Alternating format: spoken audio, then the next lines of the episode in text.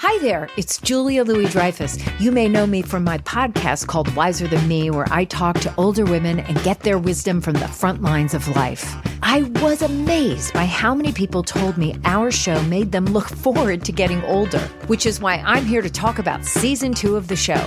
Sally Field, Billie Jean King, Beverly Johnson, Ina Garten, Bonnie Raitt, just to name a few.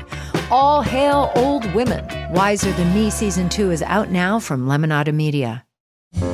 It's Merriam Webster's Word of the Day for July 12th. Today's word is cerebrate, spelled C E R E B R A T E. Cerebrate is a verb that means to use the mind, to think. Here's the word used in a sentence from Spirit Willing by Susan B. Johnson.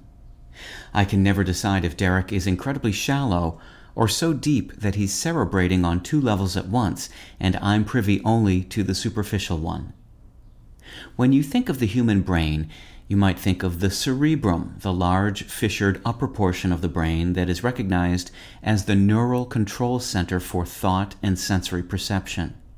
In 1853, Dr. William Carpenter thought of the cerebrum when he coined unconscious cerebration, a term describing the mental process by which people seem to do the right thing or come up with the right answer without conscious effort.